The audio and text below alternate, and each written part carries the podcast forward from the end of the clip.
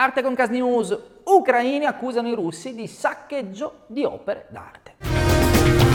Secondo diversi fonti giornalistiche e governative, nelle ultime settimane si sono verificati saccheggi diffusi da parte dell'esercito russo di opere d'arte di valore e collezioni storiche di oggetti d'oro in Ucraina.